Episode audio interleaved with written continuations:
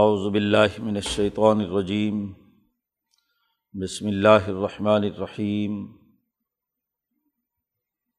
ولا يحسبن الذين كفروا سبقوا، انہم لا يعجزون واعدوا لهم ما استطعتم من قوة ومن رباط الخيل، ترهبون به عدو الله وعدوكم وآخرين من دونهم.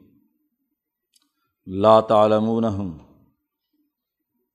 اللہ یعلمہم وما تنفقوا من شعین فی سبیل اللہ یوفى الیکم وانتم لا تظلمون. وإن جنحوا للسلم فاجنح لها وتوکل علی اللہ انه هو السمیع العلیم وإن يريدوا ان یخدعوک فان حسبک اللہ ولدی ایدک بنصرہ و بالمؤمنین و الف بین قلوبہم لو انفقت ما فی الارض جميعا ما الفت بین قلوبہم ولكن اللہ الف بینہم انہ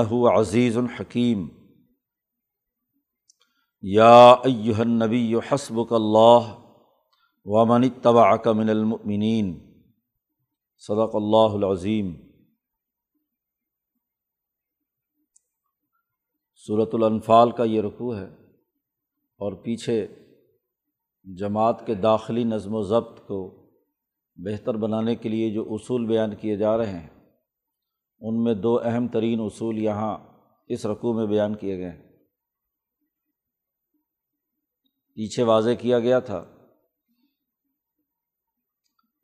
کہ انسانی معاشرے کی ترقی کے لیے جو جماعت کردار ادا کرے، وہ آپس میں جھگڑے نہیں اور دشمن کے مقابلے میں ثابت قدمی اور اللہ کے ذکر کو کثرت سے کرنے کی عادت بنائے۔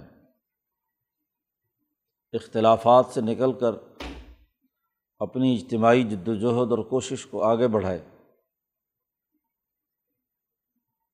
جھگڑا کھڑا کرنے میں کافروں، منافقوں اور معاہدوں، جو عہد اور معاہدے کے ساتھ کافروں کا معاملہ مسلمانوں کے ساتھ تھا، بنو قریضہ وغیرہ کا، اس کا پیچھے تذکرہ کیا کہ جو تکبر و غرور یا منافقت سے جماعتوں میں اختلاف و انتشار پیدا کرتے ہیں، ان سے بچنا ضروری ہے۔ اور بتلایا تھا کہ اس قرائے عرض پر بدترین مخلوق وہ کافر ہیں جو ایمان لانے والے نہیں ہیں۔ ایسا معاہد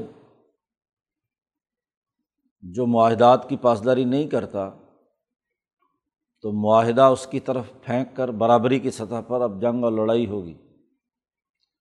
اس سے یہ سمجھ نہیں لینا چاہیے کافروں کو کہ اب انہیں کھلی چھوٹ مل گئی۔ اس کا اعلان یہاں پہلی آیت میں کیا گیا کہ ولا صبن الدین کفر و سبق کافر یہ نہ سمجھیں کہ وہ سبقت لے جائیں گے، آگے بڑھ کر مسلمانوں کو شکست دے دیں گے یا بھاگ کر جان بچا لیں گے۔ ایسا نہیں ہے۔ ان لا جزون وہ اللہ تعالیٰ کو عاجز نہیں کر سکتے وہ مسلمان جماعت کو عاجز اور کمزور نہیں کر سکتے، جو اللہ کی حکمرانی کو تسلیم نہیں کرتے، وہ ضرور گرفت میں آئیں گے۔ اور جب یہ بات مسلمان جماعت کے لیے کہی گئی کہ اگر معاہدہ توڑنا ہو تو پہلے برابری کی سطح پر توڑ کر پھر مقابلے میں آؤ۔ تو اب ایک اصول اور ضابطہ یہاں بیان کیا گیا کہ وہ عد الحم مستطاعت من قوت جتنی تمہارے اندر طاقت اور قوت ہے، تم اپنی تیاری پوری کرو۔ اپنے آپ کو تیار کرو۔ اپنی فوج کی کثرت اور تعداد کے اعتبار سے بھی اسلحے اور طاقت اور قوت کے اعتبار سے بھی۔ اپنی طاقت اور قوت کو مضبوط بنانا، اس کی تیاری رکھنا ہمہ وقت تمہارے لیے ضروری ہے۔ دشمن کے مقابلے کے لیے اپنے آپ کو تیار رکھو۔ مستطاع تم من قوتن جتنی بھی تمہارے اندر طاقت اور قوت ہے۔ جس چیز کی بھی جتنی استطاعت اور طاقت ہے۔ دو باتیں قرآن حکیم نے ذکر کی ہیں۔ من قوتن و مر ربات الخیل اپنی جسمانی طاقت اور قوت اور کثرت انسان کے اندر جتنی طاقت اور قوت ہے، مہارت، صلاحیت، استعداد اور وہ مر ربات الخیلی سواری اور اسلحہ، سواریوں کی بھی طاقت اور قوت۔ گھوڑا دنیا میں آج بھی طاقت کی علامت ہے۔ تو گھوڑوں کو تیار کرنا۔ ربات گھوڑوں کو باندھ کر پالنا، پوسنا۔ ان میں جنگی مہارت، لڑنے اور دوڑنے کی صلاحیت اور استعداد پیدا کرنا۔ تو یہ تمام طاقت اور قوت اس میں شامل ہے۔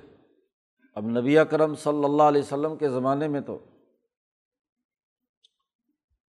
گھوڑوں کی طاقت اور قوت تھی۔ اسی لیے جو مجاہد خود اور اپنے گھوڑے کے ساتھ جہاد میں شریک ہوتا ہے، اس کے لیے مال غنیمت میں ڈبل حصہ ہے۔ اس زمانے میں چونکہ باقاعدہ فوج نہیں تھی، اس لیے جو آدمی بھی اس میں شریک ہو، اپنے وسائل سے ہوتا تھا، تو اس کے لیے ڈبل حصہ یا ڈبل اس کے اخراجات دیے جاتے تھے۔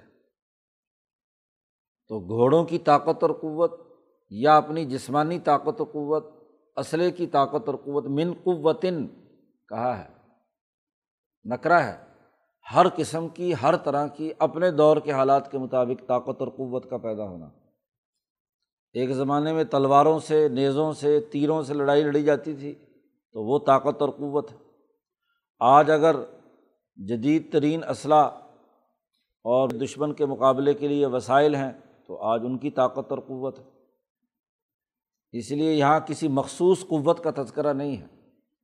عام ہے کہ ہر طرح کی جو ممکنہ طاقت اپنے دور کے وسائل اور ترقیات کے مطابق ہو، اس کی پوری تیاری کرو۔ اس طاقت اور قوت کا مقصد کیا ہے؟ ترہبون بھی ادب اللہ و ادب و کم کہ تم اس کے ذریعے سے اللہ کے دشمن اور اپنے دشمنوں کو ڈراؤ، رو پیدا کرو۔ تمہاری دھاک ان پر بیٹھ جائے۔ اتنی طاقت اور قوت مسلح ہو، تمہارا جنگی نظام اور مشینری اتنی مضبوط ہو کہ اللہ کا دشمن بھی اور تمہارا دشمن بھی اس سے خوف کھائے۔ اس پر تمہارا روب بیٹھ جائے۔ چونکہ اس صورت کا تعلق غزبۂ بدر کے تناظر میں جہاد و کتال سے ہے۔ یہ جتنا بھی نظم و ضبط کی پیچھے باتیں بیان کی گئی ہیں، اس کا بنیادی مقصد تیاری ہے۔ منظم اور مضبوط جماعت کا ہونا لازمی ہے۔ پست اور کمزور حالت میں جو جماعت ہوتی ہے، اس کی نہ سیاسی طاقت پیدا ہو سکتی ہے، نہ معاشی قوت۔ تو اپنی سیاسی اور معاشی طاقت کے لیے اپنی فوجی اور عسکری قوت کو مضبوط بنانا لازمی اور ضروری ہے۔ تو ہر قسم کی جو ممکنہ طاقت ہو، استطاعتم، وہ بھی پیدا کرو۔ اپنے لیے جو گھوڑے ہیں۔ اور انہیں ہارس پاور پر کیا ہے؟ آج مشینری ہے، ٹینک ہیں توپیں ہیں، وغیرہ وغیرہ، گاڑیاں ہیں۔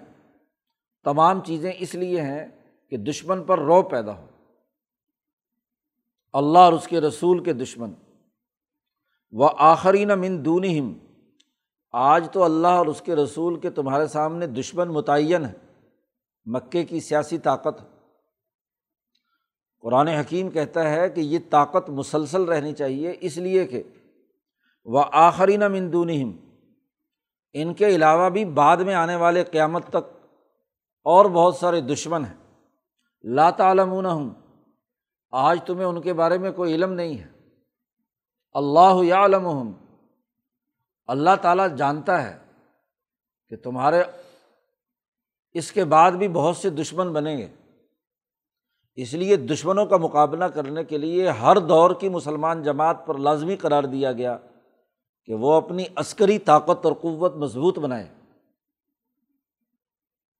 دشمن کا مقابلہ ضروری ہے اور دشمن صرف یہی ابو جہل نہیں کہ انقلاب آ گیا معاملہ ختم۔ بلکہ آخری نہ مندونہم ان کے علاوہ بھی بہت سارے دشمن آنے ہیں۔ نبی اکرم صلی اللہ علیہ وسلم نے فرمایا کہ ورروم زوات القرون علامہ حلق کرن خلف کرن آخر۔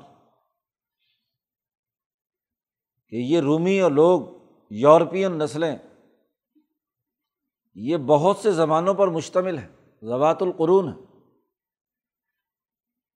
ان میں سے جب بھی کسی ایک جماعت کو تم شکست دو گے، تو اگلے زمانے میں اور تمہارے مقابلے میں آ جائیں گے۔ ان کے خلیفہ اور نائب بن کر تمہارے مقابلے پر ہوں یہ نسلیں ہمیشہ تمہارے سے برسرے پیکار رہیں گی۔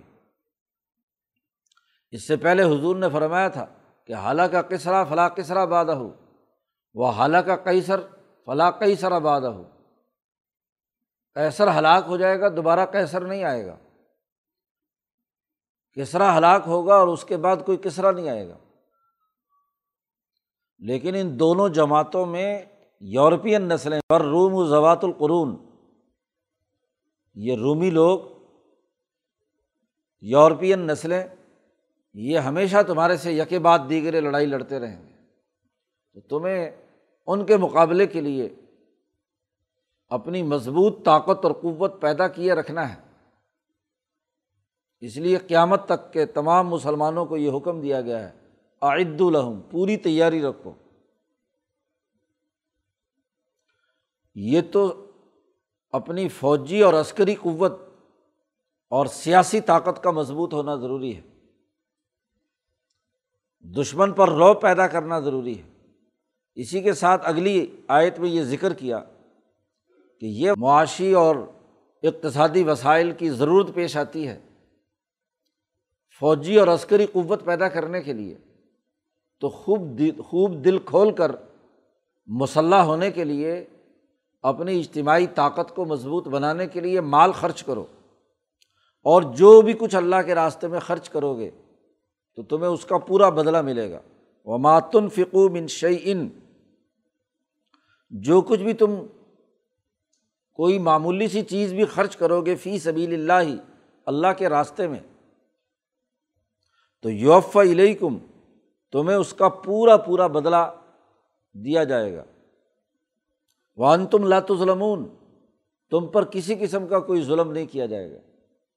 اول تو دنیا میں ہی اس طاقت کی مضبوط بنانے کے نتیجے میں دشمن پر فتح ہوگی اور بہت سا مال غنیمت اور بہت سی چیزیں تمہیں حاصل ہوں گی۔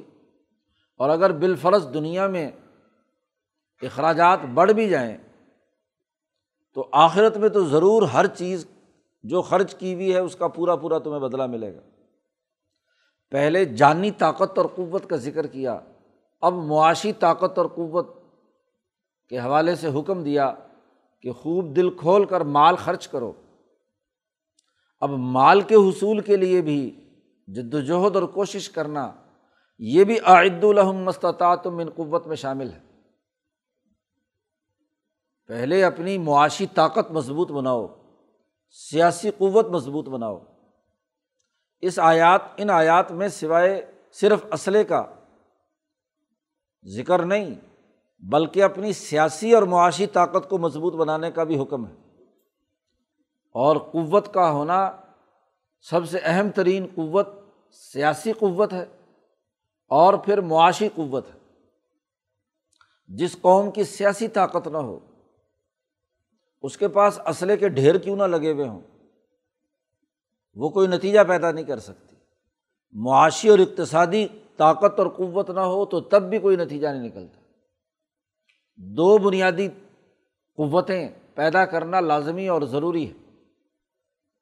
سیاسی طاقت اپنے افراد کی تربیت ہے، سیاسی شعور پیدا کرنے سے۔ حکمت عملی بنانے اور اس میں مہارت پیدا کرنے سے۔ اور معاشی طاقت اور قوت پیدا ہوتی ہے وسائل کے حصول کے لیے۔ قدرتی وسائل کے اندر ایسی جد وجہد اور کوشش کہ جس سے آپ معاشی طور پر مضبوط بنے آج دنیا کے ستر فیصد وسائل معدنیات مسلمانوں کے قبضے میں ہیں۔ لیکن اس کی اساس پر معاشی طاقت اور قوت جو دولت کی پیدائش، تقسیم اور تبادلے سے وجود میں آتی ہے، اس میں جو مہارتیں اور صلاحیتیں چاہئیں وہ ختم۔ وہ نہ ہونے کا نتیجہ یہ ہے کہ وہ وسائل اغیار کے بن گئے۔ آپ کو ان کے استعمال کا طریقہ ہی نہیں آتا۔ تیل کیسے نکالنا ہے، معدنیات کیسے نکالنی ہے، انہیں صاف کیسے کرنا ہے انہیں زیادہ بہتر بنا کر سوسائٹی میں کیسے فروخت کرنا ہے؟ اس کی اگر قوت اور طاقت نہیں ہے تو وسائل تو ڈھیروں ہوں۔ تو بازو میں طاقت نہیں ہے، مہارت اور صلاحیت نہیں ہے، تو نتیجہ نہیں نکل سکتا۔ اسی لیے اربوں کا مقولہ ہے کہ اسیف بساعدی لساعد بصیف تلوار بازو کے زور پر چلتی ہے۔ بازو ہی کمزور ہو تو خالی تلوار کتنی اچھی اور عمدہ کیوں نہ ہو؟ وہ کیا نتیجہ پیدا کرے گی؟ بازو مضبوط ہے تو بسا اوقات کمزور تلوار سے بھی آدمی نتیجہ پیدا کر سکتا ہے۔ زور بازو ختم ہو چکا ہے تو اچھی اور بہترین سونے چاندی کی بنی ہوئی یا تیز دھار کتنی بڑی تلوار ہو، بازو ہی نہیں اٹھ رہتے تو وہ بیچاری تلوار کیا کرے گی؟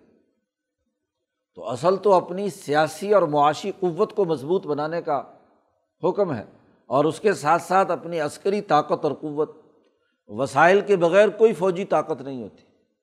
اگر فوجیوں کو تنخواہ دینے کے پیسے نہیں ہیں، اپنی دفاع کے لیے قوت بنانے کے لیے وسائل نہیں ہیں، تو وہ فوج بیچاری کیا لڑے گی؟ تو ایک بنیادی اثاثی اصول یہاں واضح کیا گیا۔ کہ مکمل طور پر اپنی سیاسی، معاشی اور عسکری طاقت اور قوت دشمن کے مقابلے میں مضبوط بناؤ۔ معاہدہ ختم کرنے کا یہ مطلب نہیں کہ تم آرام سے بیٹھ جاؤ۔ طاقت تو پوری ہونی چاہیے، ممکنہ جتنی بھی ہو سکتی ہے۔ لیکن اگلا اصول بیان کیا کہ وائن جناح السلم فجنا لہا اس جنگ کا مقصد اس دفاعی قوت کا مقصد سوسائٹی میں امن و امان قائم کرنا ہے۔ شرارت پسند لوگ، ظالم اور متکبر لوگوں پر دھاک بٹھا کر ان کو غلط کام سے روکنا ہے۔ جنگ برائی جنگ کوئی مقصد نہیں ہے۔ اگر تمہاری طاقت اور قوت سے مروب ہو کر وہ لوگ صلاح کا پیغام بھیجیں جناح السلمی اگر وہ جھک جائیں صلاح کی طرف۔ کہ وہ مصالحت کرنا چاہتے ہیں۔ اور ظاہر ہے صلاح کی اثاسیات انسانوں کے لیے امن، عدل اور معاشی خوشحالی ہے۔ ان تین نکات پر اگر وہ صلاح کے لیے جھک جائیں، عقیدے کا جبر نہیں ہے صلاح کی یہ شرط نہیں ہے کہ تم مسلمان ہوگے تو صلاح ہوگی۔ بے شک وہ عقیدے میں جو رہیں، لیکن اس بات کو یقینی بنائیں۔ کہ وہ انسانی سوسائٹی میں امن، عدل اور معاشی خوشحالی کے لیے کام کریں گے۔ تو ان شرائط پر اگر وہ صلاح کے لیے تیار ہوں تو فجنہ لہا، آپ بھی ان کی طرف جھک جائیں۔ اب یہ نہیں کہ آپ کے پاس طاقت اور قوت آ گئی، خوب تیاری کر لی، سیاسی، معاشی اور عسکری قوت مضبوط بن گئی، تو اب ہر حال میں لڑائی ضرور کرنی ہے۔ اور دشمن کا قتل کرنا ضروری ہے، یہ لازمی نہیں ہے۔ طاقت تو رو پیدا کرنے کے لیے، اس لیے پیچھے کا ترہبون بھی ڈرانا ہے، دھاک بٹانی ہے۔ یہ مقصد نہیں کہ قتل کرنا ہے، ہر حال میں ضرور مارنا ہی مارنا ہے، طاقت جو پیدا ہو گئی۔ مقصد تو شرارت پسند لوگوں کو جو انسانیت دشمنی کا کردار ادا کر رہے ہیں، ان کو ڈسپلن میں لانا ہے۔ انسانیت کے لیے کردار ادا کرنا ہے۔ تو اگر وہ صلاح کی طرف آئیں، وہ صلاح کا پیغام بھیجیں، تو پھر آپ بھی جھک جائیے، آپ بھی صلاح کیجیے۔ کیونکہ صلح کا پیغام دینے والا دراصل اپنی کمزوری تسلیم کر رہا ہوتا ہے۔ خود تمہاری طرف سے صلاح کا مطالبہ نہیں ہونا چاہیے۔ وہ تو پیش آمدہ حکمت عملی کے تحت کوئی جنگی حکمت عملی کے اصول پر اگر کوئی معاملہ ہو تو الگ بات ہے۔ ورنہ تو وہ ان جنا ہو ان کی طرف سے جھکاؤ ہو صلاح کی طرف تو فج نہ اب اگر تمہیں خطرہ ہو کہ یہ صلاح کرنے کے بعد پھر کوئی گڑبڑ کریں گے، تو اس کی پرواہ مت کیجیے و توکل اللہ اللہ پر اعتماد کیجیے اب اگر خطرہ ہے کہ یہ گڑبڑ کریں گے، اس لیے اب تو یہ قابو آئے ہوئے پکڑو اور قتل کر دو ان کو۔ تو قتل انسانیت تو کوئی مقصد نہیں ہے۔ آپ کو تو اعلیٰ اصولوں کے مطابق امن و امان کو یقینی بنانا ہے۔ تو صلاح کر لیجیے اور اللہ پر توکل اور اعتماد کر کے تمام حالات کا جائزہ لے کر صلاح کی تمام شرائط کو سامنے رکھتے ہوئے پورا اعتماد اور بھروسہ کیجیے ان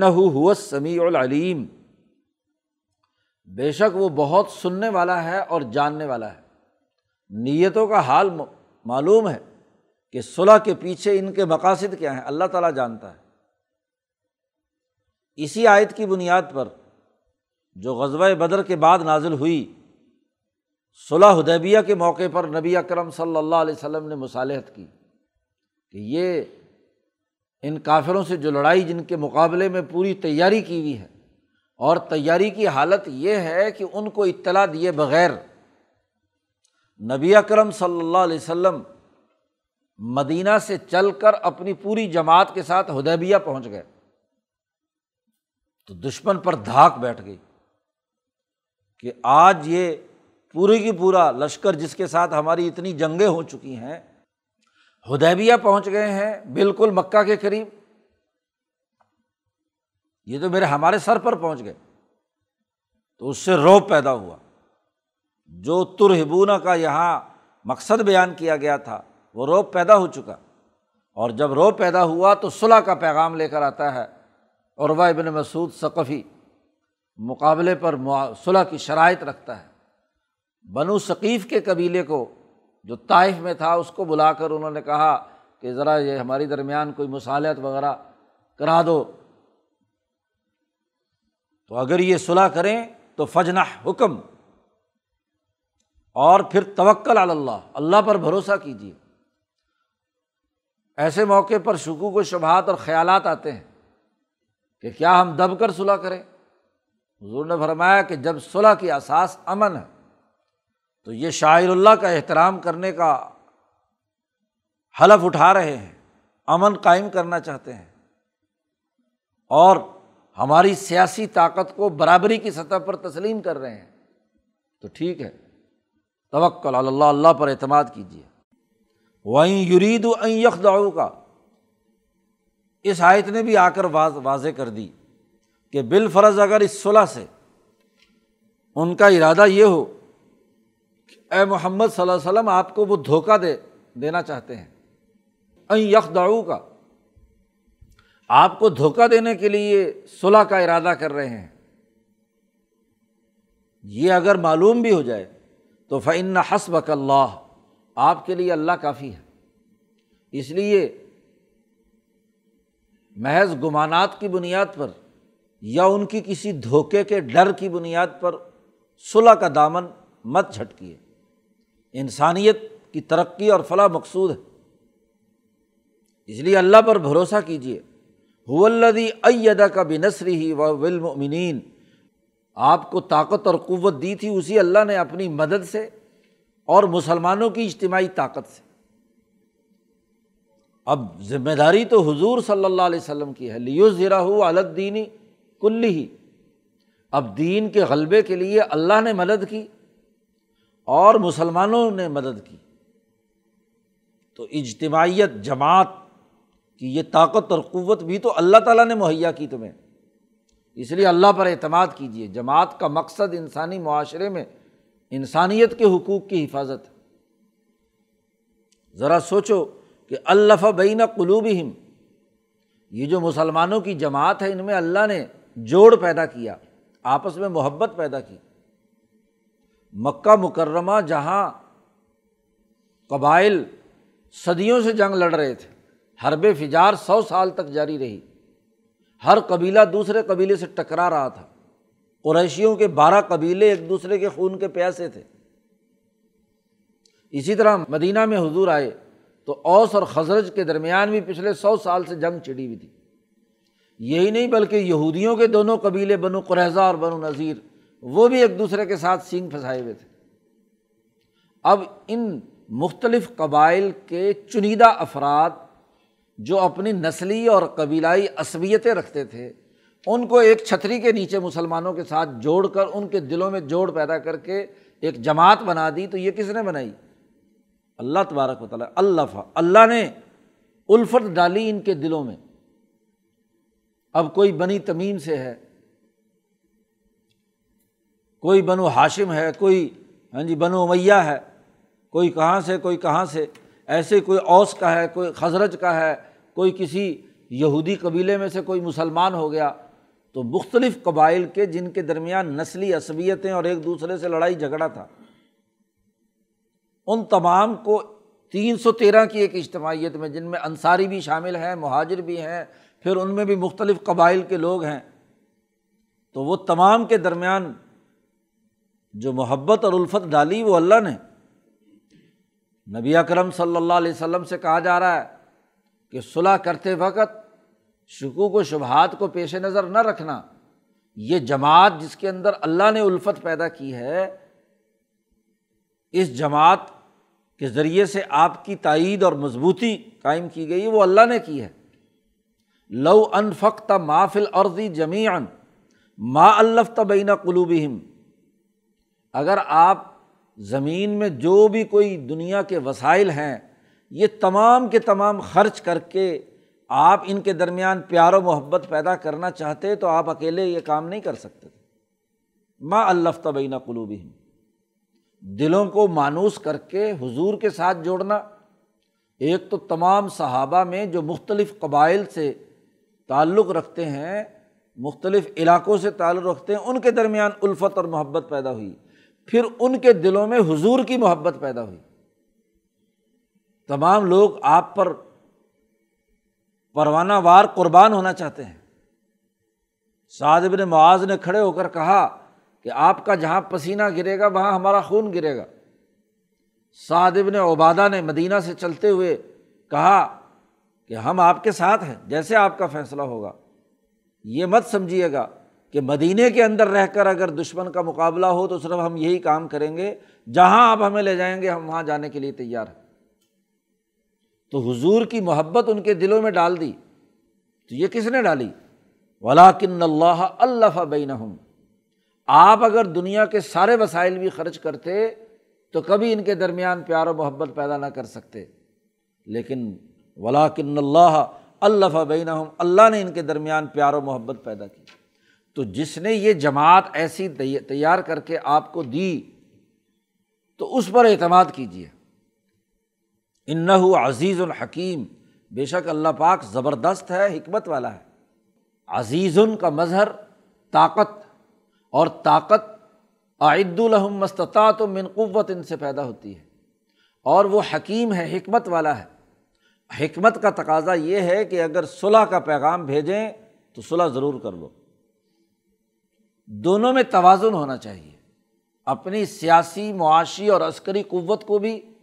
ہر وقت میں مضبوط بنانا لازمی اور ضروری ہے۔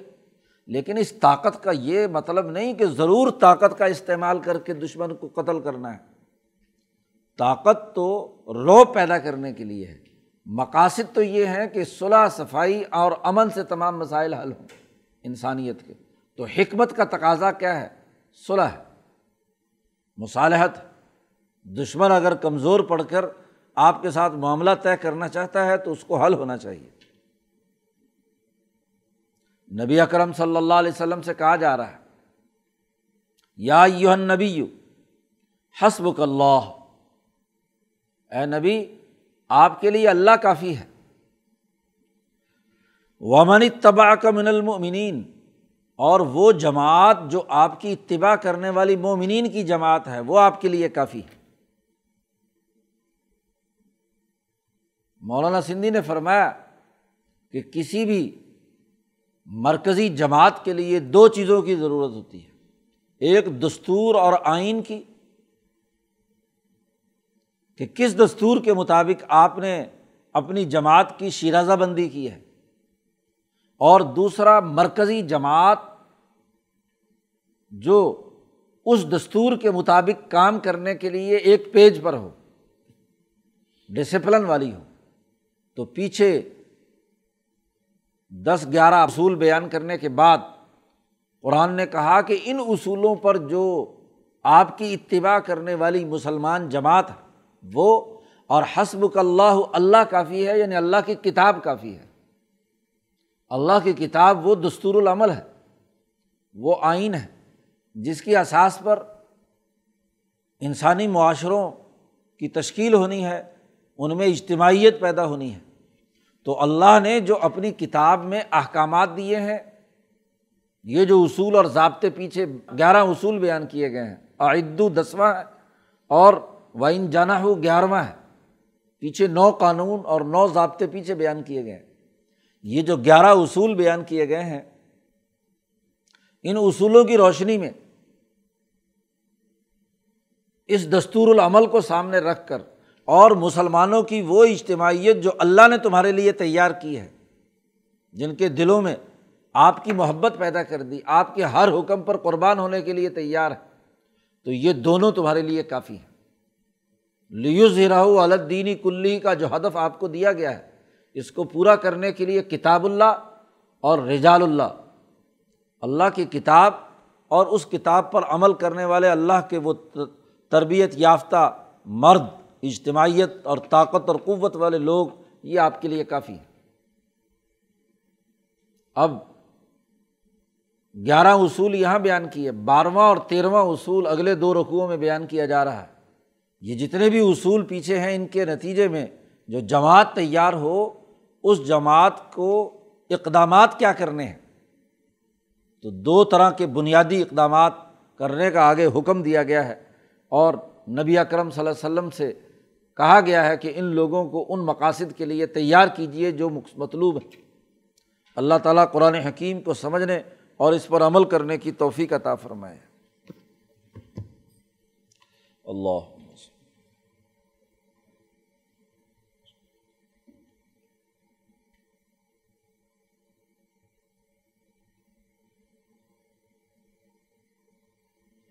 اجمعین۔